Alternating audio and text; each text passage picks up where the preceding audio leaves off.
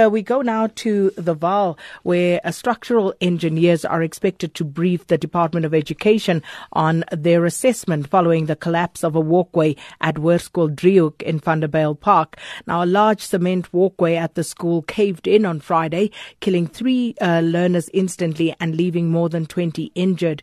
Another pupil died in hospital on Saturday. The department spokesperson, Steve Mabona, spoke to Leeanne Mannes this morning on Morning Live and said that engineers engineers visited the school on Sunday to determine which areas are safe to use in terms of the National Building Regulations and Building Standards Act. First thing Saturday morning, we get a message to say that a fourth learner has now passed away.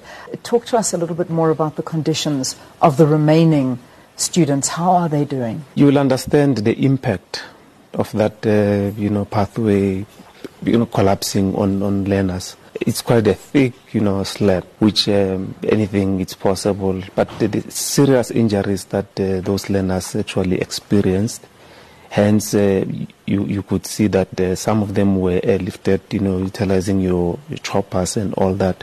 Uh, it's quite a it was quite a sad, uh, you know, environment to be at, and uh, you know those that witnessed the incident really need serious counseling. Yeah. Hence, we felt that uh, today we will be focusing on counseling. There's a permanent trauma center that we have established at the school.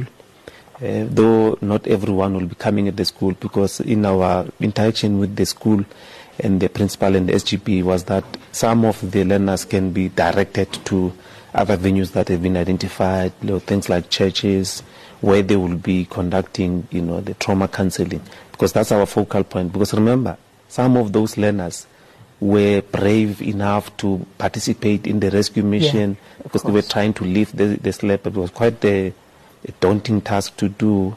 So you really need to make sure that you take them through the process of counseling because they really need that because yeah. those pictures will take time to disappear. How many children were actually trapped under that concrete base? Because as far as we all understand, and which I think you've explained quite well, is, is it, it was that concrete bridge which subsequently collapsed. There were children on top of the bridge walking across it and children underneath it. So the children underneath, uh, any idea how many of the children were actually trapped underneath and those deceased, were they underneath that bridge? Definitely. All the deceased were underneath.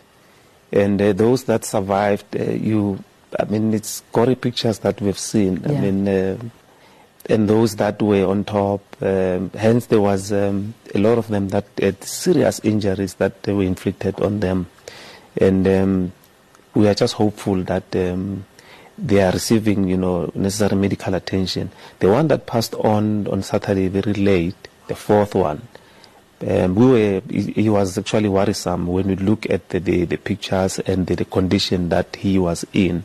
And uh, he went to theater, you know, in and out of theater for yeah. quite several, you know, occasions, trying to, to, you know, to, to, save him and all that. And um, unfortunately, it could it could not happen that way.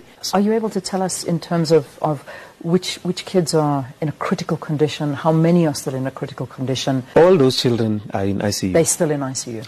All of them. Are we talking 19, 19, children? All of them, they're in ICU. Okay. Uh, there's only one that was admitted um, on Saturday late because of uh, back pains. Investigations into the incident, when is that going to begin? And the positive thing is that uh, when you interact with the families of the deceased and those that uh, they have injuries, no one actually is blaming the school or anyone. Um, all of them, they said, uh, look, it's a God's will and it's something that you could not, uh, you know, foresee. I mean, when you look at the with your naked eyes, when you look at the structure, and uh, you could not tell that this will be happening. But yeah. from a structural engineer's eye, probably there are things that you can tell.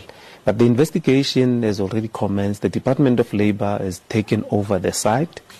They actually yesterday conducted their preliminary, you know, investigation that of making sure that at least they give us permission or an exemption to utilize part of the school And that was Gauteng Education spokesperson Steve Mabona speaking to Leeanne Mannes this morning on Morning Live here at the SABC.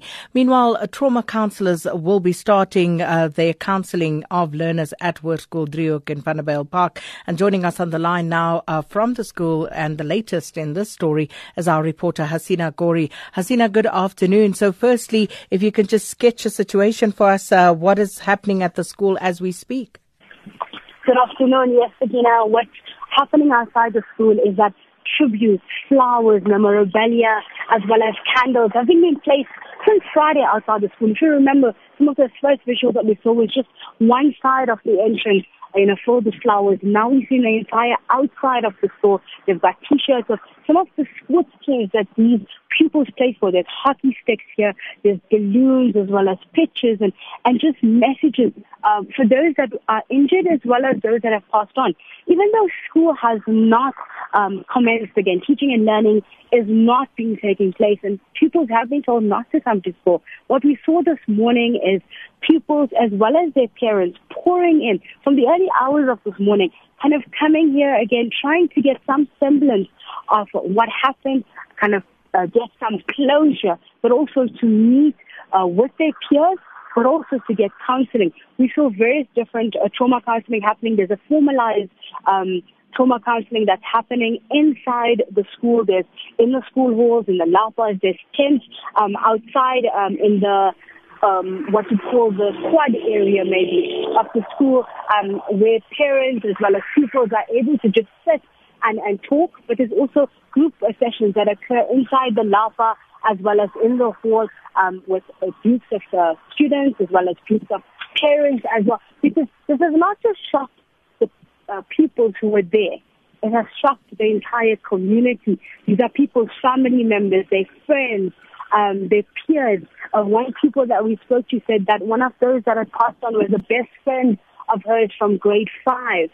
Many of them witnessed what happened. Some were walking on the walkway. We saw people that have been discharged from hospital coming back to school today. Parents saying that they don't want their children to leave the school, that it's a good school. So they need to find a way to allow for them to be able to come back to school without feeling scared, without being emotionally traumatized, and to allow for schooling to eventually at some point begin again. Hasina, has there been any information on uh, planned memorial services for the children that passed away? Right now, we know there was just one on Friday evening at the school. Um, the formalized ones are yet to occur. What we do know is that parents will be able uh, to host their own funerals for the four deceased, but a joint uh, memorial will be held with the school and the Department of Education once they've assessed and decided on a date. Right now, there's no date yet on that.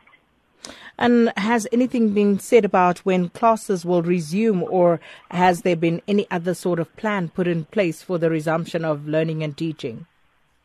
So what we understand right now, the Department of Education, um, along with the Department of Labor and the Emergency um, Services and a few other teams are meeting. They're currently in a briefing right now trying to assess what happened was over the weekend, a group of private uh, structural engineers um, on behalf of the school had a look around the school um, to give an assessment on various parts. What they found is that the admin building, which is connected um, to that walkway, is safe.